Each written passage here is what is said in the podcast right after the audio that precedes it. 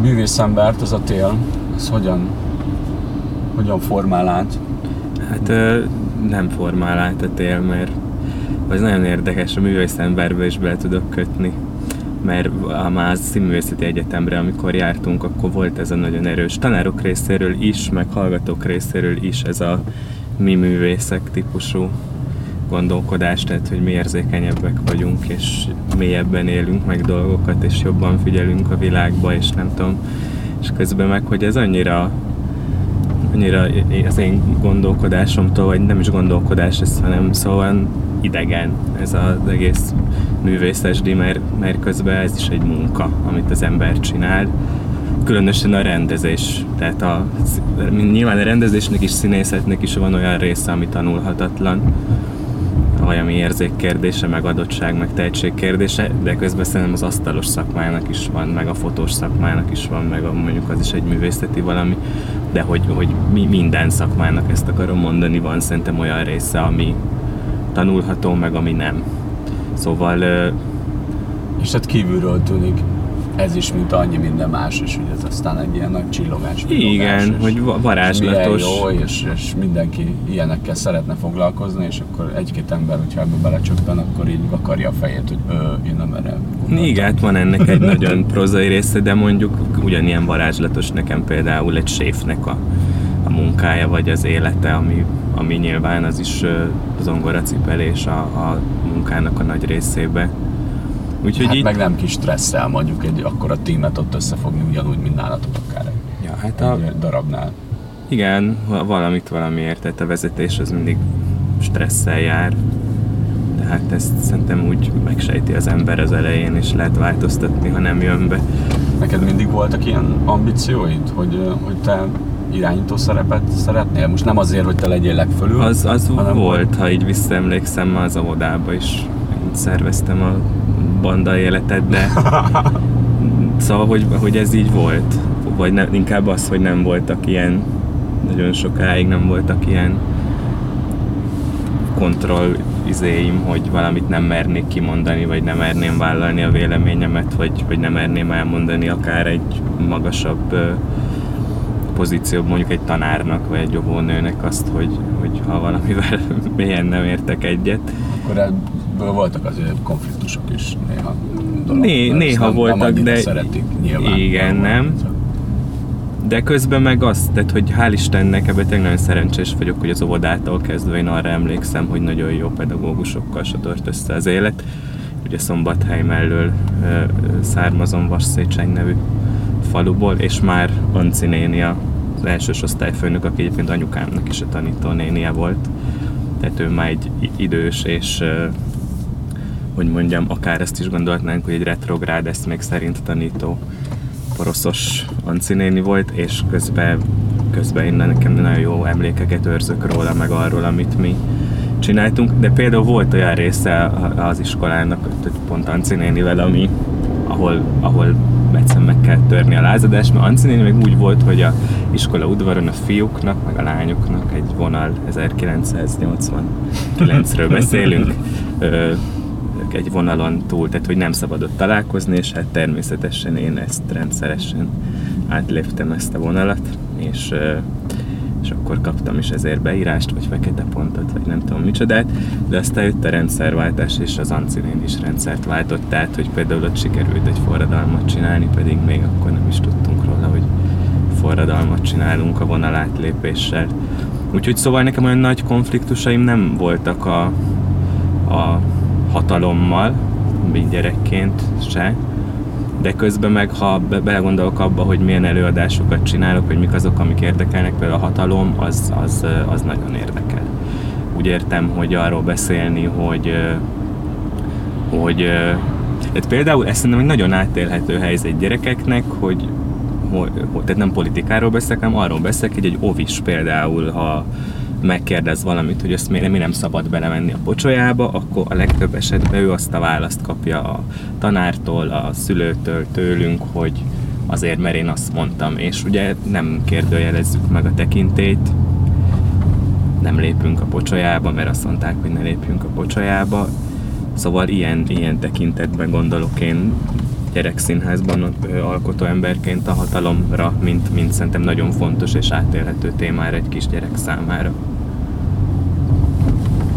A, neked a, milyen emlékeid vannak a, a bábszínházról, amikor te gyerekként akár hát először Ez nagyon érdekes, mert képzeld el, hogy semmilyenek, de nem csak a bábszínházról, hanem egyáltalán a színházról se nagyon. Szombathelyen ugye nem volt színház, amikor én ö, amikor én ott, ott éltem tulajdonképpen, mert képtár volt helyette.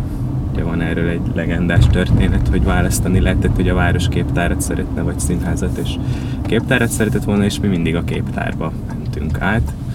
És egyetlen egy emlékem van a színházról, de az már ilyen kis gimis koromból, hogy Sopronban voltunk osztálykiránduláson, és fürödtünk a Fertőtóba, és este elmentünk színházba megtekinteni a Janika című előadást, és van egy ilyen zenés darab, hogy a Janika.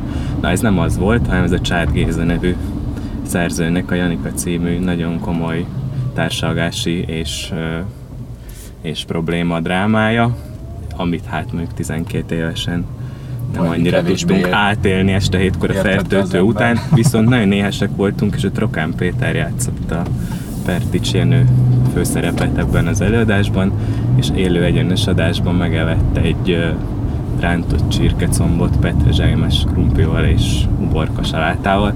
Ez egy nagyon erős élményem például színházból, hogy ezt éhesen végignézni borzalmas volt. Ahogyan a trokán eszi a, a csirkét. Tehát úgy e, nekem ez a színházi élmény, és és de valójában tehát én ameddig föl nem kerültem Budapestre az eltére, addig nem is nagyon láttam színházat. Ezt a, a sűrcs vagy a rántott csirkéset leszámítva és akkor teljesen ö, véletlenül ö, a kollégium és az ELTE bölcsészkara között félúton volt a Budapesti Katona József Színház, amiről én, tehát nekem a Katona József Színház az pont annyit mondott, mint bármelyik másik színház, tehát nem tudtam én, hogy ez egy valami. És akkor mondták ott a csoporttársaim, hogy ott lehet jegyet szedni, meg uh-huh. Nyilván egy egyetemistának mindig kell némi mellékes kereset, és akkor bekopogtam a katonába, és akkor este már a jegyet, és végül is innen indult el valami, hogy nyilván akkor az ember unalmába is elkezd előadásokat nézni, és úgy rájöttem, hogy ez tök érdekes, meg, meg úgy, úgy, úgy ment is és akkor elkezdtem az egyetemen is ilyen színházi kurzusokat fölvenni, nyilván nagyon sokat színházba járni, és innen, innen, innen jött a színház iránti érdeklődés. És ez akkor már akkor nyilván egy ilyen, egy ilyen tervezett dolog volt, hogy te akkor nyilván ezzel szeretnél foglalkozni. Ugyan a másik oldalról indultál el, mert dramaturként, meg, meg kritikusként dolgoztál. Igen, hát az egyetem után, de tervezett volt, vagy hát szóval úgy volt tervezett, hogy én egész kicsi korom óta magyar történelm szakos tanár szerettem volna lenni. Magyar pszichológia szakra jártam az eltére, tanítottam is, egy néhány évig nagyon-nagyon szerettem, és, és a tanítás mellett, meg hát nyilván az egyetem mellett mentek ezek a színházi dolgok ilyen kiegészítő üzemmódba. De hogy a színháznak az alkotói oldala az engem úgy igazából nem, nem érdekelt, tehát ebből a szempontból nem volt egy tervezett dolog ez. Tehát engem ez mérhetetlenül jól kielégített, hogy, hogy van egy kvázi civil foglalkozás, és mellette lehet írni, gondolkodni színházról, lehet, lehet tudatosan színházat nézni, mert, mert azt hiszem, hogy annak van valami társadalmi haszna, hogy az ember színházi előadásokat csinál és néz. és akkor végül is véletlenül akadtam bele a, az alkotói oldalba, egész konkrétan úgy, hogy a, van a színi kritikusok díja, amit minden évben már jó régóta kiad a színházi kritikusok céhe különböző kategóriákban, és akkor ez úgy történt, ez a díjátadó nagyon sokáig, hogy a Budapesti Katona József Színháznak a stúdió színházában, a kamrában sötétbe bujkáló ellenforradalmárok módjára kis spáros szatyorban egy üveg bort, meg egy, meg egy ö, diplomát átadtak az illetőknek, és akkor szorványos taps, taps kíséretében hazament a Kulka János, meg a aki díjat kapott, és nagyon örült a díjnak. És akkor Csákányi Eszter mindig, aki egy nagyon kommunikatív asszony, ami alatt nem csak azt értem, hogy ő nagyon szeret és tud nyilvánosan beszélni, hanem hogy ő, ő kommunikál a kritikusokkal is például, tehát hogy nincs ez a mi alkotók vagyunk és elzárkózunk. Az Eszter nagyon sokáig mondogatta, hogy kéne ennek egy méltóbb formát adni.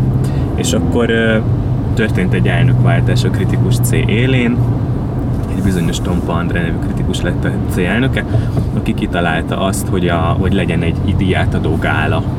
És akkor én vállaltam magá, magamra a, a kritikus C részéről ennek a megszervezését, és ez tulajdonképpen teljesen véletlenül a Budapest Báb Színházban volt ez a kritikus díját a dolgála, és az hamar nyilvánvalóvá vált, hogy szükség lesz egy rendezőre, aki ezt megrendezi, és akkor a Paptimi barátom, aki szintén egy kritikus javaslatára egy bizonyos Tengely Gábor nevű ifjú bábrendező lett ennek az eseménynek a rendezője, aki akkor abban az évben lett a Vaskakas Bábszínháznak a főrendezője is.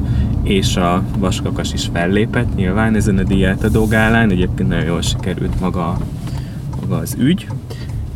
És akkor én így ismerkedtem össze egyrészt a Gáborral, másrészt meg Rozival, és, és a következő évben meg már itt dolgoztam a Vaskakas Bábszínházban, kezdetben mint sajtós, és az nagyon hamar kiderült, hogy biztos nagyon sok mindenhez van érzékem és tehetségem, a sajtós szakma az nem tartozik ezek pont, közé. Pont nem ez. Igen, az pont nem ez. És akkor a Rozi pedagógiai nagyságát igazolva, és ezt se cinikusan mondom bármennyire is úgy tűnik. Ö, szóval nem, nem az történt, hogy megköszönte az én áldásos tevékenységemet, hanem hagyta, hogy kialakítsak magamnak a vaskokasban egy olyan munkakört, ami az én személyiségemhez, meg adottságaimhoz passzol, és amilyen odáig még a vaskokasban nem volt.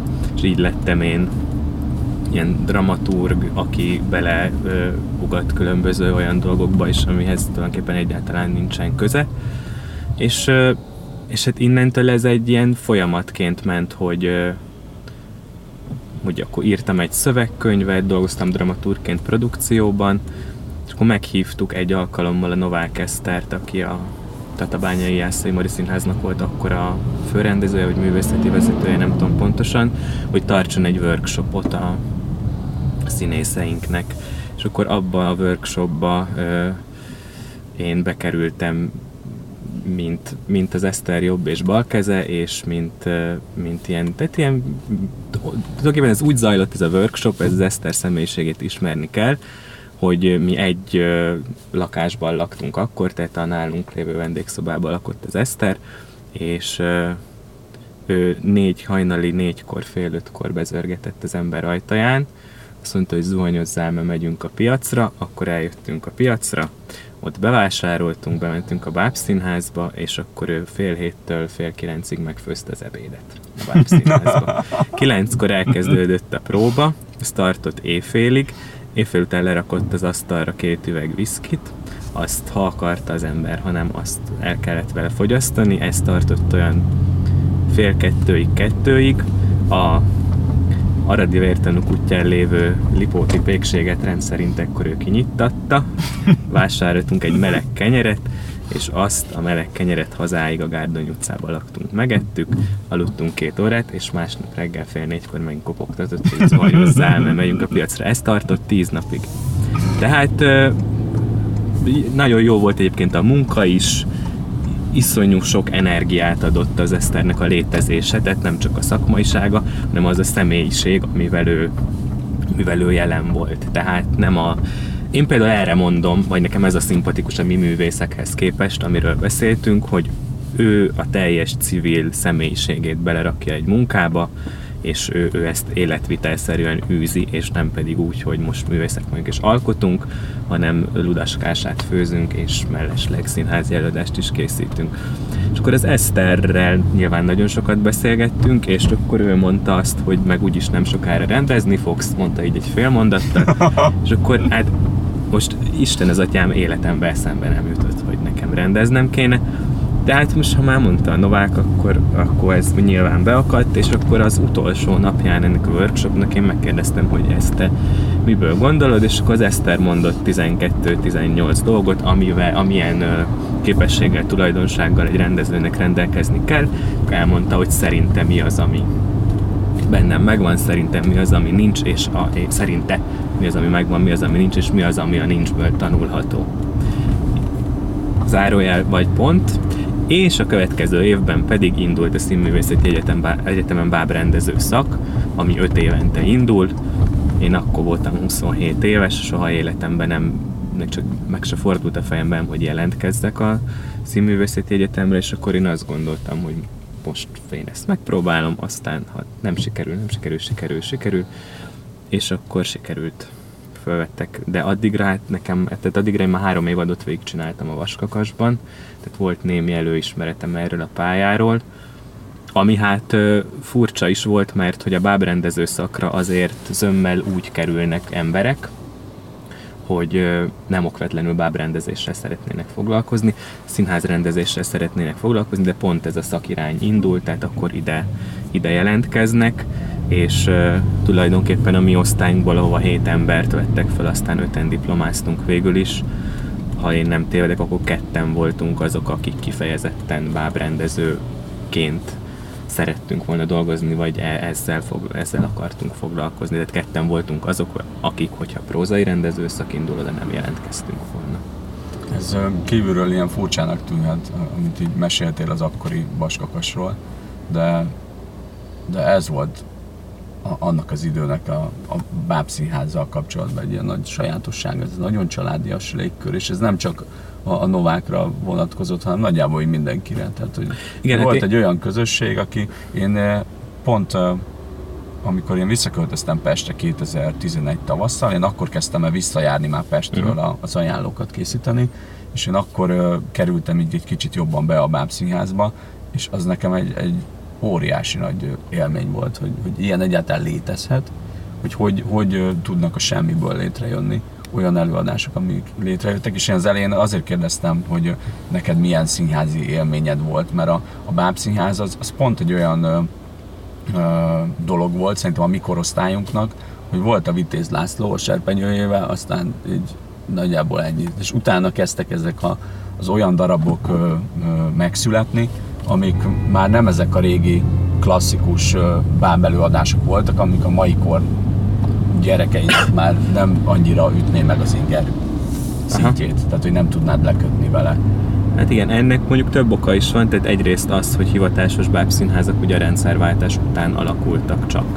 De egész odáig a bábszínház amatőr státuszban működtek bábművészek, vagy úgy, hogy a nagy színházaknak a színészei kvázi mellékállásszerűen vagy melléküzletákként űzték ezt a dolgot, vagy úgy, hogy volt civil, rendes civil foglalkozásuk a bábművészeknek, és mellesleg esténként ők, ők bábszínházi előadásokat hoztak létre.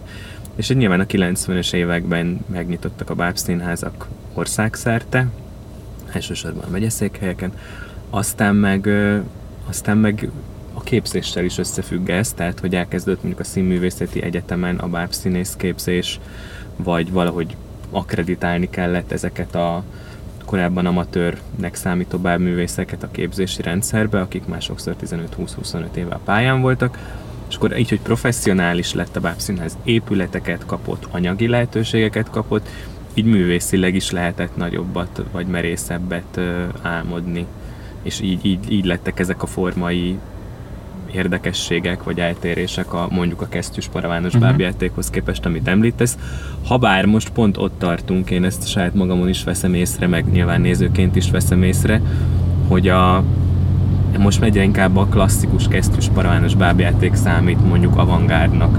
Tehát, hogy az az újdonság, az, a, az az érdekesség, és hogy nagyon is le lehet kötni ezzel a gyerekeket, vagy nagyon is ö, szerv, tehát beleilleszkedik az ő létezésükbe ez a bábszínházi forma, úgyhogy ö, nincs, nincsen ez a most már csak a kortárs bábszínházon, mert szépen ez körbeér ez a dolog, és aztán kezdjük az egészet előről. Az, hogy ö, neked ez innen indult el Győrből, a Vasukasból, az mikor fordult át olyan irányba, hogy pont most néztem az idei bemutatókat, hogy idén is mondjuk Zalaegerszegen is rendeztél, és ebben az utóbbi pár évben te végigjártad szinte az összes bábszínházat az országban. Az nem az összeset, de, de hogy ez meg azért van, mert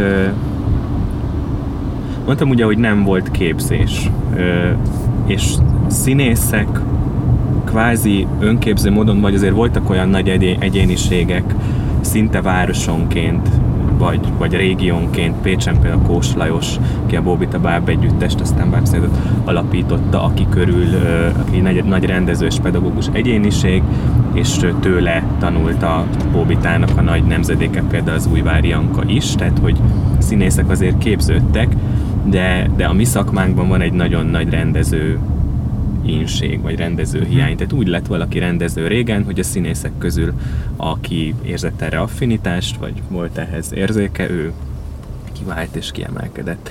És ilyen szempontból a mi szakmánk az egy rettentően nyitott és befogadó szakma, tehát mi voltunk a második bábrendező színművészeti egyetemen, és, és mindannyian kapunk és kaptunk lehetőséget, legalább egy lehetőséget különböző helyeken. És mi, miután viszont kicsi a szakma, sokkal kisebb, mint a, mint a nagy színházi szakma, vagy a prózai színházi szakma, ezért mondjuk egy bukást is jóval, jóval nehezebben felejt el.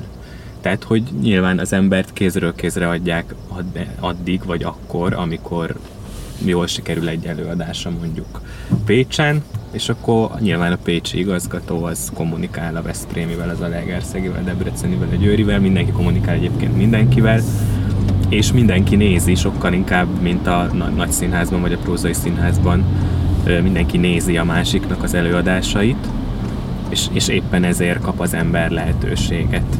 De nekem egy iszonyú áldásos helyzetem van azzal, hogy Győr az én otthonom, az én anyaszínházam, ahol én státuszban lévő rendező vagyok.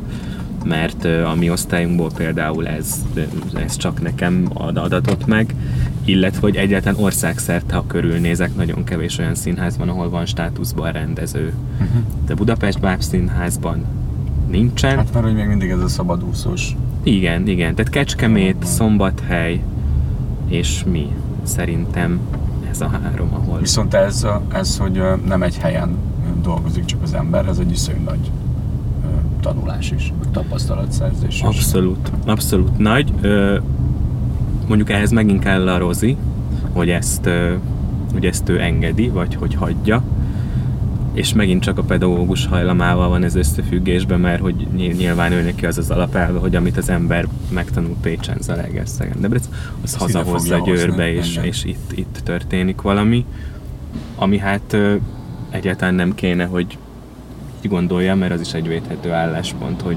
dolgozzon az ember egy helyen. Hát meg, hogy pont ez szokott inkább a szokványosabb lenni, hogy, hogy az enyém legyen, és hogy ne vigye ezt a tudást, ezt ne vigye ki. Igen, Ráadásul, és hogyha egy olyan rendezőről van szó, aki, aki még sikeres, meg jó darabokat is csinál, akkor az aztán végképp nehogy azt elvigye máshova, mert még a végén itt hagy minket. is. És és ez mondjuk tulajdonképpen, tehát még egy budapesti színházi életben védhető is, tehát én emlékszem, a Máté Gábornak volt talán egy olyan interjúja, aki a katonának az igazgatója most, hogy ő neki az, a, az az álma, vagy mi az egy ideális állapot lenne, hogy milyen jó lenne, hogyha valaki asser rendezést akar látni, vagy kotár rendezést akar látni, akkor az, akkor az a katonába uh-huh. megy. És nem a Radnótiba, meg nem a, az örkénybe, meg nem, hanem, hanem a katonába. De nyilván ez, ez csak gondolkodás kérdése, vagy, vagy alapállás kérdése. De az eredeti kérdésedre visszatérve azért egy nagyon nagy ö, inspiráció az, ha az ember ki tud mozdulni a, a saját komfortzónájából, meg, ö, meg jó-jó is aztán utána hazajönni. Tehát egy olyan társulattal, ahol az ember minden nap dolgozik, vagy ahol többet dolgozik, ott egyrészt gyorsabban is megy a munka, mert Hát összeszokott csapat van nyilván. Meg nem kell megfutni olyan köröket, udvariassági köröket, amiket esetleg máshol meg kell, tehát a Szukenyik Tamásnak az ember sokkal könnyebben mondja azt egy ötletére, hogy köszönöm nem, mindenféle szívfájdalom nélkül, mint mondjuk egy általa először vagy által akkor megismert színésznek ott meg kell futni köröket nyilván, mert nem ismered, hogy, hogy hogyan, mire hogyan reagál. Ugyanakkor viszont nyilván az is van, hogy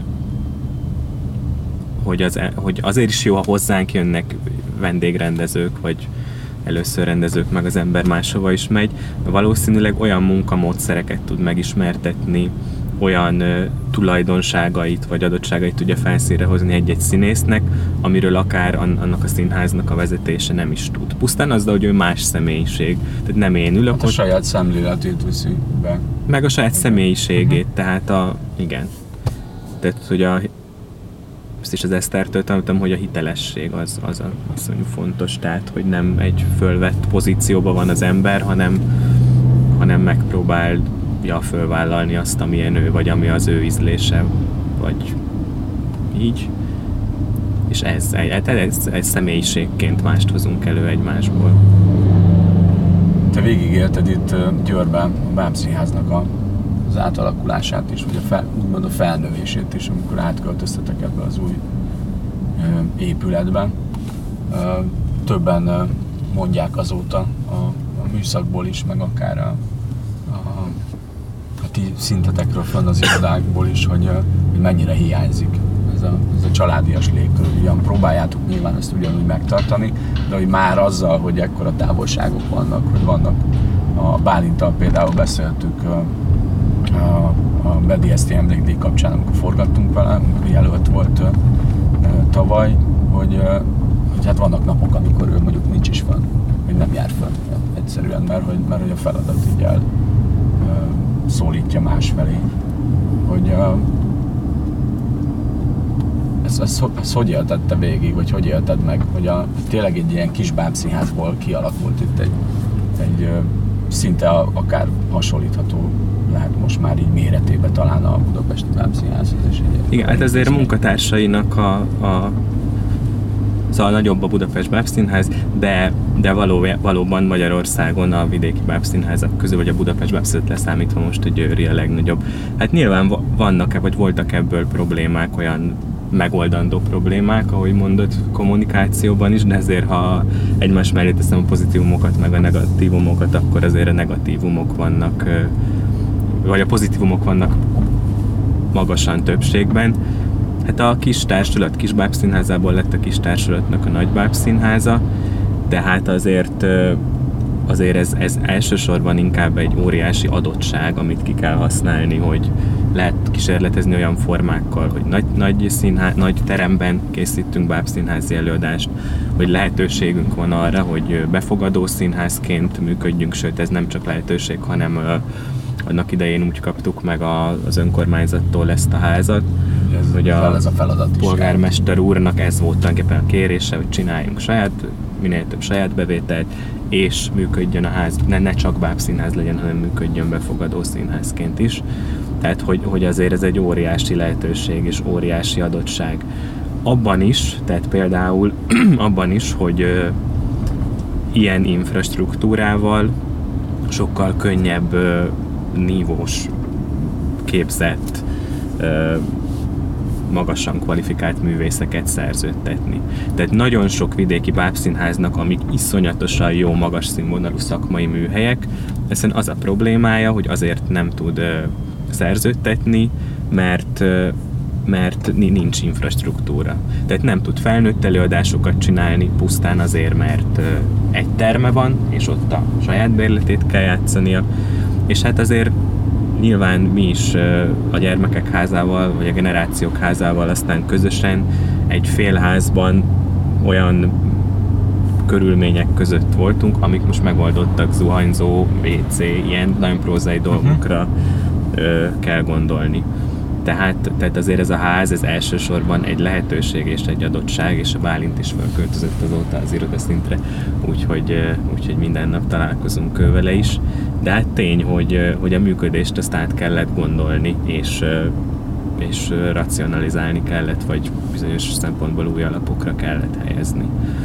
Kicsit aztán érezzük is azt, hogy szinte át is estünk a lónak a túloldalára, mert az előző évadban 554 előadást játszott a Bábszínház, ami az év, tehát 10, a 9 hónapos évadban, tehát ez azt jelenti, hogy átlagosan naponta több mint két előadásunk volt. Azért az rengeteg, műszakilag is rengeteg, szervezésileg is rengeteg, meg hát nyilván a színészeknek is rengeteg, azon túl, hogy az 550 előadáson túl volt 7 bemutatónk. Tehát most azt tűztük ki magunk elé célul, hogy semmiképpen nem egy mennyiségi növekedést szeretnénk elérni, hanem hogy akár ha nem is megtartani ezt az 500-as számot, de az elmélyült munkának, vagy a minőségi munkának kell a, az ászló lenni most, vagy a felé kell most menni. De azt hiszem, hogy ebben az elmúlt négy évadban, amíg itt voltunk, beállt ennek a háznak a működése. Tavaly egyébként karácsonyi parti, az úgy történt a Vaskakasban, hogy kibéreltünk egy buszt, és Győr városában végignéztük mind a 14 épületet, ami az elmúlt 20 évben, amióta Rozi igazgató fölmerült, hogy bábszínház lehetne.